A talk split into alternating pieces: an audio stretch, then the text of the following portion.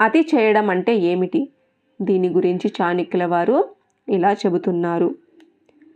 సీతాదేవి అత్యంత సౌందర్యవతి కాబట్టి రావణుడు ఆమెను అపహరించాడు.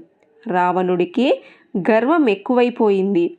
అది అతడి వినాశానికి దారితీసింది మరియు బలి చక్రవర్తి అత్యంత దానపరుడు. కావున భగవంతుని చేతిలోనే మోసపోయాడు. మంచి కాలంలోనూ చెడు కాలంలోనూ రెండిటిలోనూ అతి అన్నది మంచిది కాదు.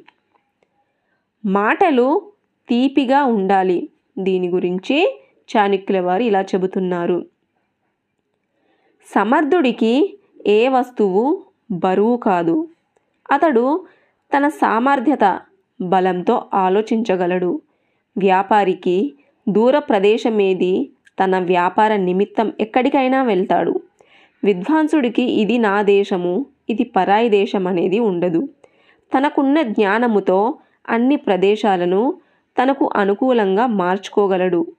కమ్మగా తీయగా మాట్లాడే వ్యక్తికి ఎవరు కూడా పరాయివారు కారు అని తన మాటకత్వంతో అందరినీ ఆకట్టుకోగలడు.